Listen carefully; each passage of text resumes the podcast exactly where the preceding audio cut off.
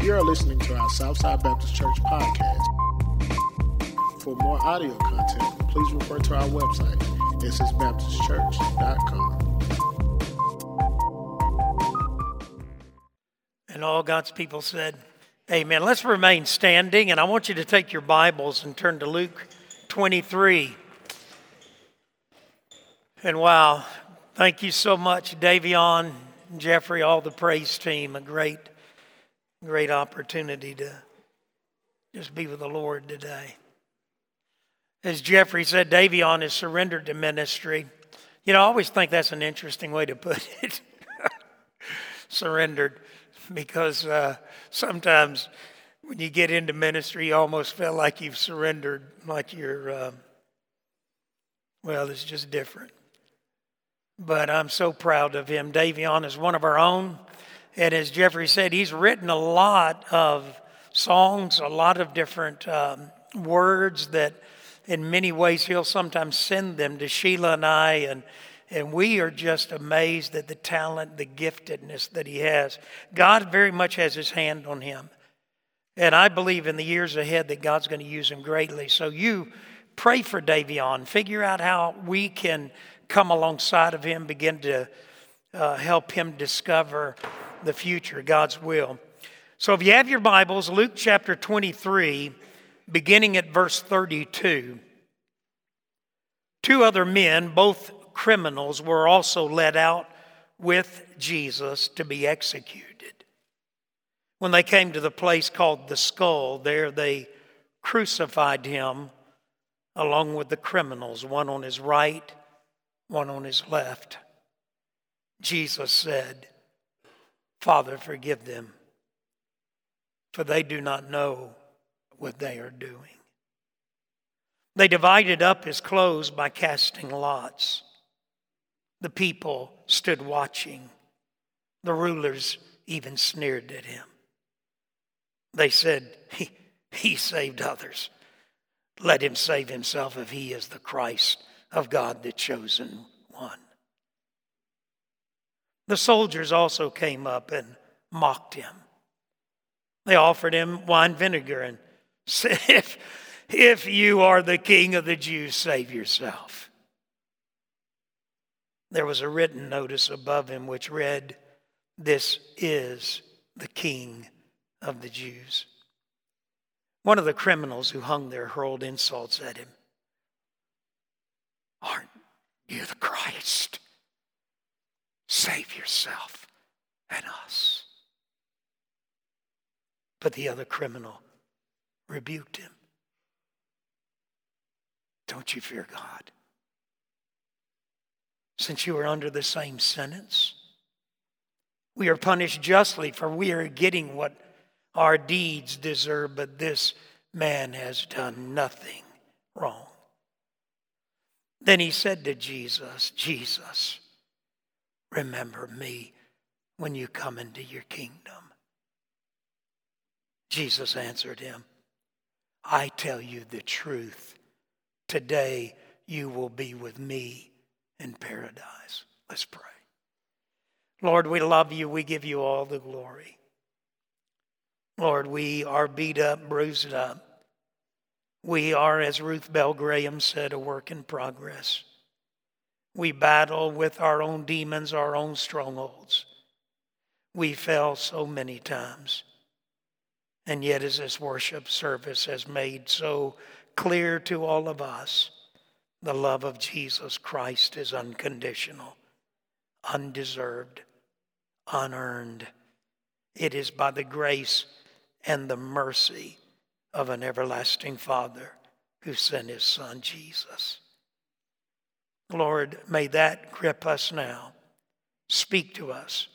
Let me be a tool in your hand. And we pray this in the name of Jesus. Amen. Amen. You can be seated. For every parent whose child is in another room right now, I want you to remember this and tell your children later on. In other words, just say, you know, Brother Jeff used an illustration and he wanted me, mom or dad, to tell you what he, what he told us. Years ago, I was going to a church in Natchez It was going to be a different and a difficult ministry. It would not be easy. For people who know me, know that it was a very, very tough pl- place to serve. They had brought us down to speak, the committee to speak to me, and for me to preach in what they call a, uh, in view of a call. They had put us up in the Ramada Inn. The Ramada Inn sat right there, looking kind of up on a hill, looking out over the Mississippi River and over the bridge. That afternoon, Sheila and I and our four kids, we got out and we were walking around and we, we walked back up on this bluff that looks out over the city of Natchez and over the Mississippi River, and it was covered in kudzu. Now, anybody that knows kudzu knows that kudzu is just this massive vine that was brought over, I believe, from China. It grows several inches in a single day. It, it will take over everything. It will kill everything that it, it'll, it'll choke down a tree. And so we came to the edge of this bluff, and this kudzu had grown up this bluff. But behind this kudzu, you could see this bluff, this ground just slipping as far as the eye could see down into this kudzu. So, me being the protective parent that I am, I was trying to hold back the kids, Sheila and I. And I'll never forget, Amy looked at me, and she looked at me, that red head, those big blue eyes. And I said, I said, Amy, be careful. And she looked at me, she was holding my hand, and she said, she said, Dad, if I fell down in there, what would you do? I smiled, looked at her. I didn't even think about it. I said, Amy, I'd go down after you. I would just go after you. Never forget, her face just lit up. And in that moment, comprehending just how much her dad loved her. And let me tell you, you and I have a God that loves us who sent his son to go after us. That's Easter. That's Easter. Now, you know, we're going to look at these two thieves. Both of these thieves are here. They're crucified. The Bible, the, uh, in, the, in, in the King James Version, it calls them malefactors, but they're thieves. And, and in this, it's a prophecy. Isaiah 53, verse 2 says this it says, He was numbered, Jesus was numbered with our transgressors. In other words, Jesus demonstrates how far He will go in order to save us. And the Bible says that he does. You know, if you think about it, Jesus was born in a manger. He was born in a what they called a catalumen. Uh, he was not in a in a little stable that we'll sometimes put up here at Christmas. He was actually born in a con, in a in a trough, in a trough in the middle of a corral that was kind of a communal corral where people would put their animals. They would stay in they would stay in the inn, they would stay in the stable. There was no room in the inn, no room in the stable. Jesus is actually born out there among the animals. He was numbered with the transgressors and in death he's with the worst of society. I don't know about you. You ever think about when you're going to die? And how you want to die? And who you want to die with? You know, we all have this idea of this scene of all of us coming to the end of our life and our family gathered around us and us talking to them and speaking with them and telling them how much we love them and then quietly slipping away. I think it was Woody Allen that said, I don't mind my death, I just don't want to be there when it happens. You know, there's a lot of truth to that. It's one thing for you and I to die with the people that we love. It is another thing for you and I to die with people that we have difficulty even being around.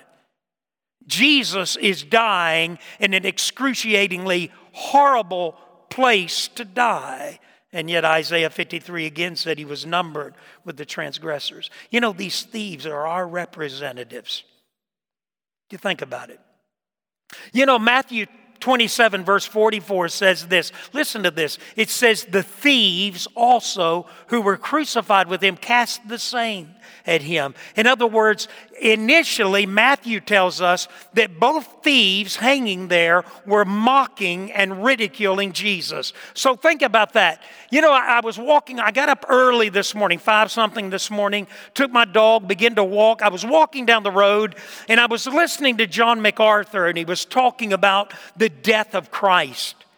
And he made this statement. He said that Jesus was, uh, Jesus was on trial from 1 a.m. in the morning to 5 a.m. in the morning. And as I began to think of that, walking my dog, I just started to tear up. I began to think about the amount of suffering, the pain that he went through even before he ever got to the cross. Roman lictor, he would take the cat of nine tails and had beaten him almost beyond description, almost beyond belief. It was said in The Passion of Christ that when Mel Gibson first put the movie out, I'll never forget it. I'll never forget going to a theater watching that movie the laughing, the talking, people talking about what they were going to be doing after the movie. And then all of a sudden, you could feel as the opening scene there in Gethsemane, and then you walk toward the cross, and finally it ends with the resurrection. By the end of the movie, you could just hear a pin drop. People had dropped dead of a heart attack. The picture of the crucifixion of Christ was so difficult to watch. Mel Gibson said that the hand that holds the nail was Mel Gibson's hand, the producer of the movie. To remind him and to remind all of us, we all put him there. But the, these, these thieves are, they're, they're the worst of society. They've robbed, they've murdered, they're immoral, they're sold out to the world. They've lived their life for the world. I remember years ago, it was down in Florida, there was a book written by a man named Bob Erler. I believe his name was Bob Erler. Bob Erler was known as the Catch Me Killer. Bob Erler was a serial killer. But he would call the police department there. I believe, I believe it was in Miami. And he would call them, and when they answered the phone, he would say, Catch me. Please catch me. And then he would hang up. And then again, the call would come every day or two. A murder would take place, a crime would take place. And finally, the police caught Bob Erler, sentenced him, and put him in prison. And he was known as the Catch Me Killer. These two thieves are representatives of you and I. They're the worst of society. They're the people that we're not comfortable being around. We like homogenous people who look like us, dress like us, act like us. And young people, you're no different. You're just trying to fit into a different group. We love to be around people who look and act like us. But the thought of dying around people who are filled with hatred toward the one who's dying. It's beyond comprehension. In this COVID epidemic, I heard about a man who refused to go to the hospital. And someone said, Why? Ask his wife why. He died. He died at home. And his wife said, because he had been married to me so long that he refused to die in a hospital, separated from his wife and his family, and he chose, he chose to neglect or reject all medical means, and he gave his life ultimately because he desired so much the fellowship of his family. Jesus did not have that. I've often told Sheila when I die, I said, I don't want to die in an ICU. Don't you put me in a hospital. I said, when I die, put me outside.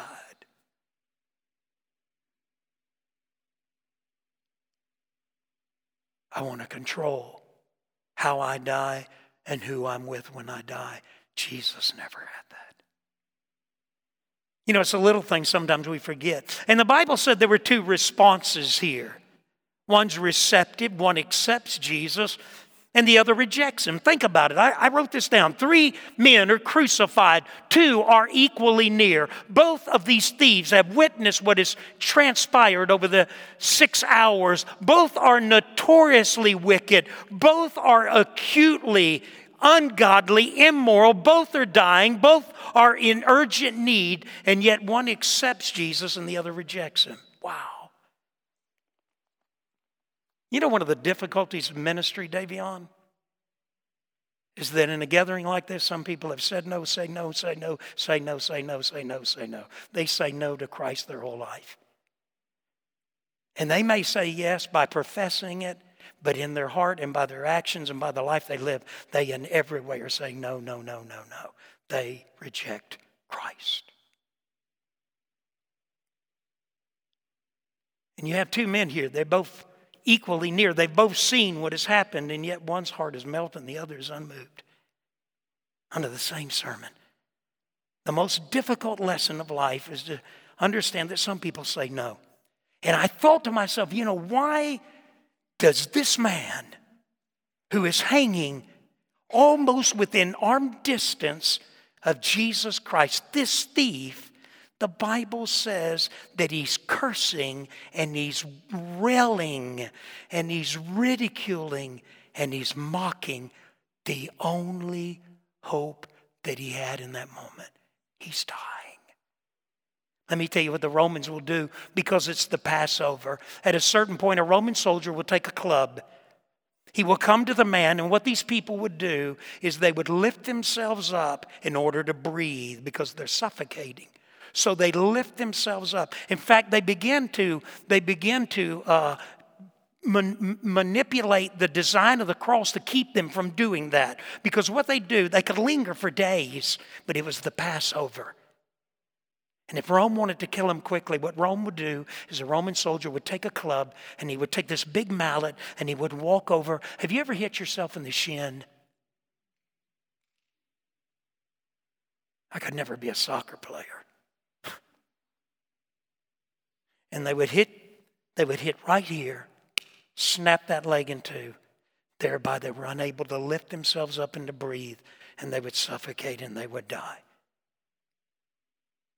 he is moments from death and yet he ridicules. And I, I thought, why? I, you know, I wrote these down years ago, but they, they're so relevant because it's so like us. We will spend our life rejecting Christ. We'll spend our life never selling out, never living under the lordship of Christ. We will stumble and fall and trip throughout life and never sell out to Him and then wonder why our life is such a horrible mess. What did he do wrong? I, I wrote down here, first of all, I think the unrepentant thief, I think he played the game with God. I, I really do. I, th- I, think he played the game with God. I, th- I think this thief thought to himself, um, you know, he, think about this. He had, he had heard Jesus. I believe he had heard him. If nothing else, Jesus would draw thousands of people, so it was a good place to rob.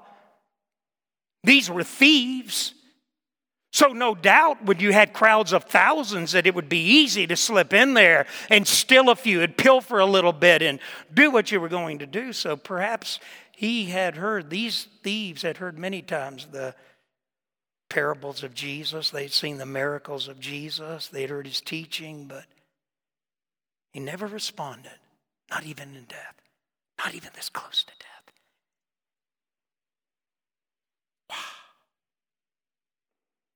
You know, I worked in an ambulance service for nearly four years. And one of the remarkable things about an ambulance service is Friday and Saturday nights. Sheila and I, we uh, came and cleaned Friday and Saturday, trying to get the buildings ready, trying to get our place back where it needs to be. And there was an individual in this community near here and he was out, he was out. I don't know if he's on a phone, I don't know if he was on a trip, but he was just cursing, just filthy mouth, just cursing. Here it was a rainy, horrible day. You know, we've had homeless. I'll never forget. I was telling our men this. Never forget one time our, our vans went out. And they came to a man that was homeless, and this old guy was just sitting there. It was a wet, miserable, cold day. And back at the church, we had an unbelievable spread food, all kinds of food turkey, hams, casseroles, sweet potato pies, pecan pie. We had everything. Making you hungry? We had everything. And the van pulled up. Mark Bowman, this big old guy, he pulled up. I think Ledge was with him. They pulled up, and this, this homeless man was sitting there, kind of wrapped up in his clothes. And next to him was a big old, tall, brand new bottle of beer. And Mark Bowman said, Sir, would you like to come to Southside? Would you like to come? We've got jackets and blankets. We've got food. We've got coffee. We've got pastries. We got a spread you can't even begin to imagine. We got toiletry items. We've got gift cards to McDonald's. We've got all this stuff for you. And then Mark looked at him and said, But you'll have to leave that. You have to leave that bottle of beer life changing for Mark Bowman, I know, I think for Ledge too. He said that homeless man looked at that bottle, picked it up, held it by the long neck, looked at that bottle, looked at that van, looked back to that bottle, and did this, did this to the van. Just go on. You know, the Bible said this Ephraim is joined to his idol, leave him alone.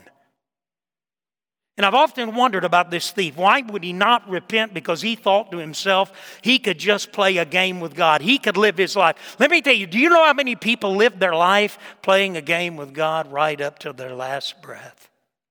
And then it's too late. Told you about a friend of mine in high school when I was working with an ambulance service. of course, we were grown by then. I never forget her calling me, coming to the home. We got to the home, got out. They're frantic, screaming. She said, Get in here, Jeff, get in here quick. Went in there, and her dad was putting a putting a shotgun up on a, on a rack. The gun dropped, shot him right here, and he had a hole in him about like that. We had him in the ambulance. He's dying. He knows it. I'm in the back with him, taking vital signs, doing all that I can do, trying to figure out how to stop the bleeding. He'd blown half his spleen away. When the old man looked at me and he said these words, he said, Tell my son, he said, I'm not going to make it. Would you do me a favor? I said, Yes, sir. He said, Tell my son I love him. I've never told him that. I did, I did CPR for an hour and 45 minutes. He never had an opportunity to tell his son. When we finally, when we finally, when the doctor called it in the ER, I walked out into that hallway. I looked at this good looking young man and I said to him, Your dad wanted you to know something. Your dad wanted you to know that he had never told you that he loved you. But he said with his last dying breath, he wanted you to know that he loved you. And that son wept and walked away and literally put his head against the wall. You know why? Because we all think that we control our death. And we all have a picture of our death. And we think we've got plenty of time. Just put God off. God's a little bellboy. And we just kind of flip our finger and wave him over when we got a problem, and then we send him on his way. Secondly, I think this was Satan at his best. You know, when you think about this, you think about this guy here, you think to yourself, you think, why wouldn't he repent? Why wouldn't he give his life to Christ? This was the only hope that he had. He would play a game with God. God will wait. You know, the Bible says that you don't, you and I don't come. You know what the Bible says? We don't come to the Father when we want to the Bible says that we can't come unless His Spirit draws us.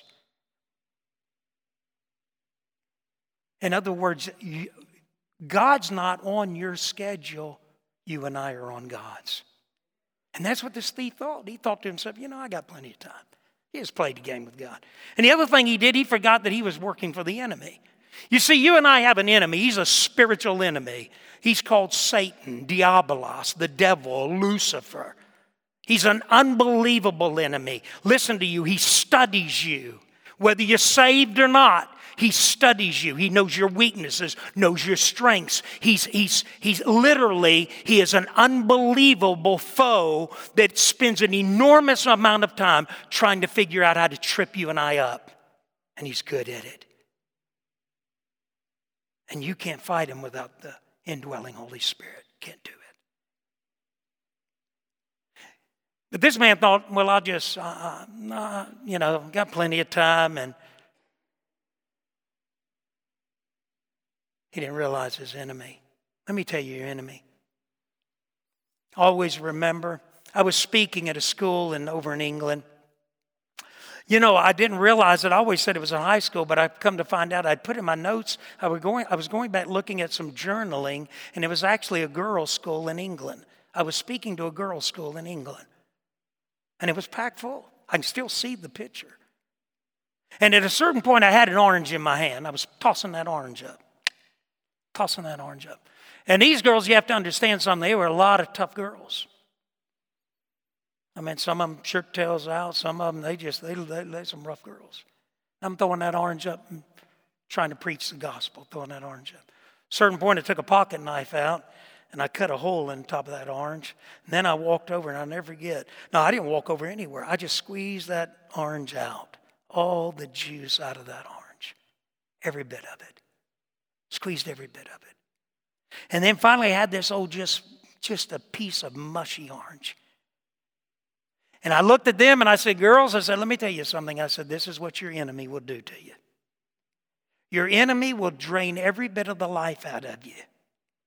And I'll never forget this as long as I live. It's one of those God moments. There was a one of those metal garbage cans way over across. I was in a gym or some kind of auditorium up on a platform, and way over there, I, I, mean, it was farther probably than that wall. There was a metal garbage can. I'll never forget, I took this orange and I said, and when the enemy gets through, I was just going to throw it away. I mean, just act like I was throwing it. But I saw that garbage can, so I thought, well, what the heck, I'll go in. I threw it over the hit that garbage can, rolled around in that garbage can, echoed through that whole place. And I couldn't believe it. I knew God was there because I ain't no basketball player. And I said, girls, that's exactly what your enemy Satan will do. You see, that's what this man didn't realize. He didn't realize he had an enemy. And the world is full of testimonies. I've told you about Elvis Presley on his way with Nancy Sinatra going to an event there in Las Vegas when she looked at him and Elvis was quiet. And all of a sudden she looked and said, Elvis had his, his head down. And she began to realize that he was crying. And she said, Elvis, why are you crying? Why are you upset? You're getting ready to do a show. It's packed out. You're one of the most greatest celebrities of all. Your name is known all over the world. You're the king. You're the king of rock and roll. She began to talk about all that, trying to cheer him up. Elvis Presley, listen, young people. Elvis Presley at a certain point looked up and looked at her and said, When I was a young man, God called me to do church music, church ministry, and I said no. And he died in his bathroom, overdosed on drugs, as did Whitney Houston, the greatest female vocalist of all time, as did Whitney's daughter. Mom, get your act together. Dad, get your act together. Because if somebody had looked at Whitney Houston at the prime of her, her career and said to her, and CeCe Winans begged Whitney Houston to not go with RCA or whatever the record company, recording company, CeCe, the Winans begged her, stay with us, sang Christian music. She said no, and she died of a drug overdose in her bathtub, and her daughter died exactly the same way she died. The reality is, is this thief thought to himself, he thought, you know, I can play a game with God, I got plenty of time. He didn't realize his enemy. Rona Barrett said this about Hollywood at the end of, toward the end of her life. This great woman who had interviewed so many Hollywood movie stars. You know what she said? She said they're the saddest lives. Not one happy person had she ever met in Hollywood in all her years of interviewing stars. Wow. But isn't that what your enemy will do? Didn't Jesus tell you and I that? You know what he said? He said, What does it profit a man gain the whole world and lose his soul? What can a man give in exchange for his soul? He knew. You see, this thief thought to himself, he thought, I had plenty, of time. I, I, I'm not in a hurry. God will wait on me. And he didn't realize that he had an enemy. And let me tell you something I'm not talking to religious people. Nicodemus was religious. Nicodemus was religious when he came one evening and sat with Jesus. You know what Jesus? He said, You know what Nicodemus said? They sat down. You can just see this scene. The Chosen does a tremendous job. Nicodemus is sitting there in the cool of the evening, and they're going to have a theological discussion. And Nicodemus starts off by complimenting Jesus. He says, Teacher, we know you. He said, Master, Rabbi, we know you're a teacher who's come from Israel, for no man can do the things that you do. You know what Jesus said in the language of the Shona people in Zimbabwe? Jesu akati munofanire kuborekwa pachva. In the language of the people that I work with in Zimbabwe, Jesus said, Nicodemus, you must be born again. That won't get you into heaven and you can unload everything you've got in those plates back there. And you could die, you could serve Him as long as you can, but if you've never repented and given your heart and life to Christ, all the religion in the world won't make a dime's worth of difference.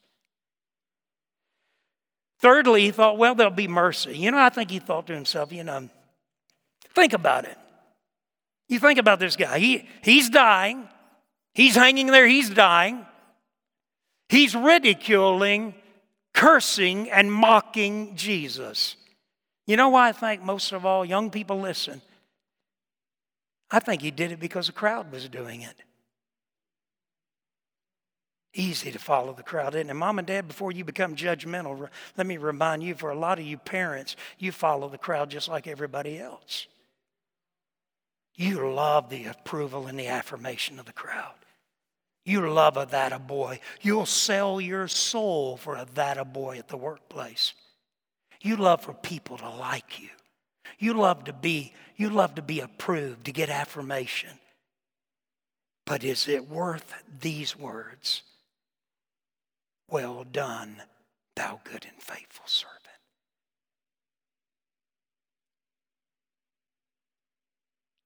You see, he, he thought he would get mercy.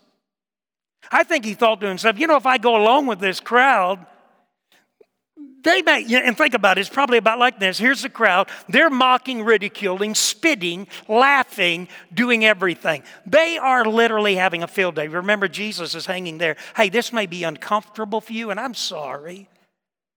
But he was hanging there nude, naked.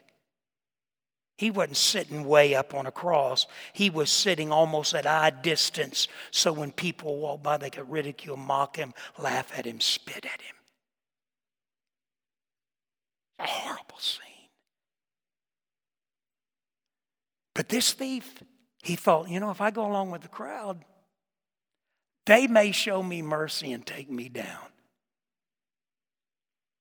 Let me tell you something about the crowd after running with the crowd they will never show you no mercy.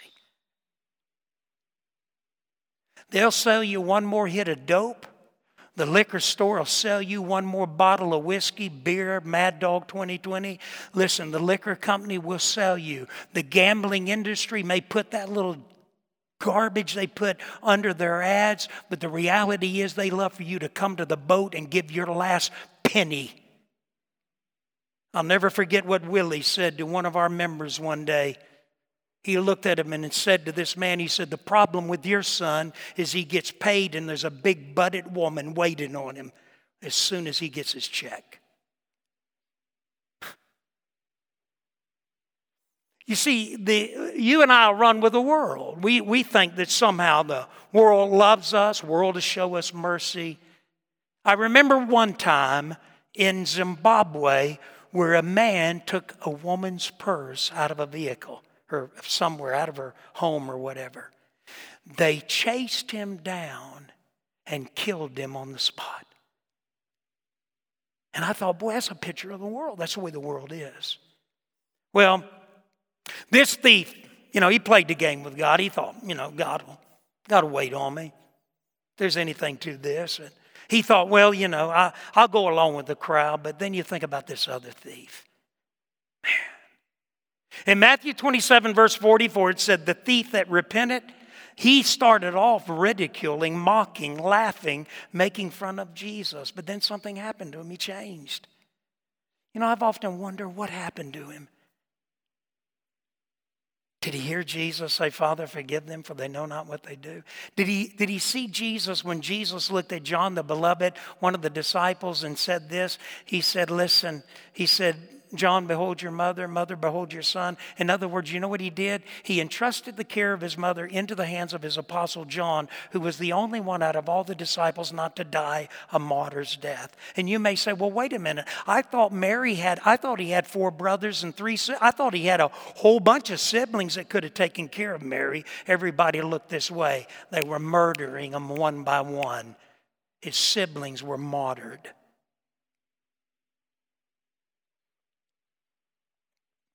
Thief repents. What was it? I, was it just the love? When all failed, you, you think about it, when everything failed, when everything was going wrong and he's ridiculing and he's mocking, and then all of a sudden he's awakened. He starts hearing Jesus praying for his enemy. He starts seeing this unbelievable ability to love humanity. It's almost more than he can even begin to comprehend. And finally, he's just overwhelmed because what Paul said in 1 Corinthians 13 8 is the key. Love never fails. Love never fails. Love never fails. Love never fails.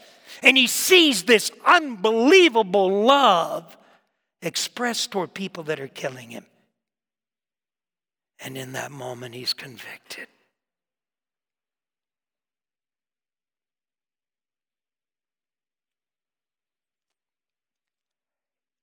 Everybody listen. He doesn't go through a litany. He doesn't go through a list of everything he's done. He doesn't tell all the robberies, all the stealing, everything that he's done. He doesn't do any of that. You know what he said? He said, Lord, Remember me when you come into your kingdom. Now, the Bible says that he was well aware. Because you remember at one point, Luke tells us that the other thief was making fun, and he began, listen to this, he's hanging on the cross, he's dying. He knows what's coming. If he doesn't die, they're getting ready to break both of his legs, and he's going to die an excruciating death. He goes from mocking and cursing Jesus to finally being turned repentant, broken. And you know what he says to the other thief? And the other thief still mocking? He said, Listen, what are you doing over there? We deserve this. You remember you remember all the people that we've robbed, all the whiskey that we've drank, all the evil that we've done. You remember that man we murdered and we took all his possessions and we hid him out there in that shallow grave. You remember all of the things that we've done. What are you doing mocking him? He's done nothing wrong. Two things. He recognized his own sinfulness and he recognized the sinlessness of the Savior. And he says, Lord, Remember me when you come into your kingdom. And Jesus said, Today. Today you'll be with me in paradise. Wow. No soul sleep.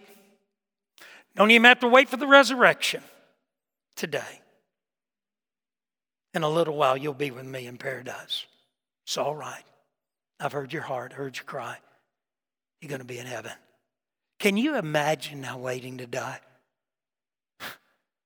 He might have been singing one of those old songs Swing low, sweet chariot, coming for to carry me home. Waiting. Lamb's book now has a new name this thief. He's waiting now. Every once in a while, I believe Jesus looked at him and smiled, said, Not much longer. It's all right. We'll be there soon.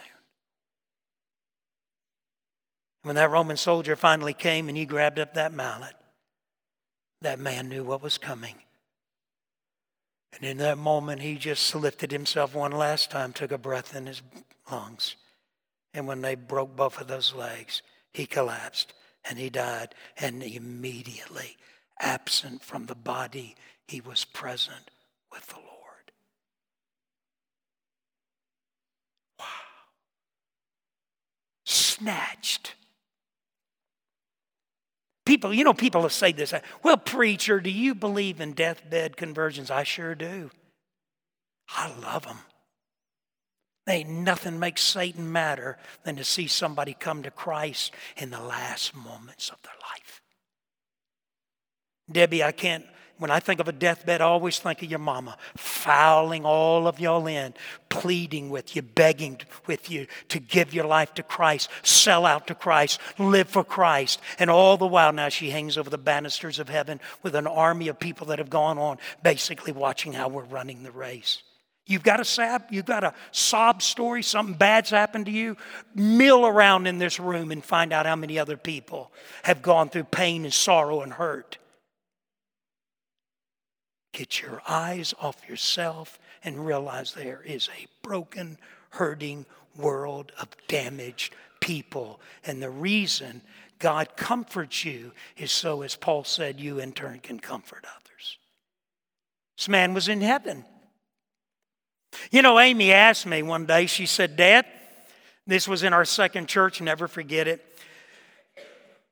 She, uh, she was actually, this is an Amy, I guess it's an Emily, doesn't mean to leave you out, or Ledge and Jeffrey, but this is just an Amy. Amy's the oldest. You know, they always tell you, you got a bunch of pictures of the oldest. By the time you get the middle child, there's three pictures. No, I'm teasing.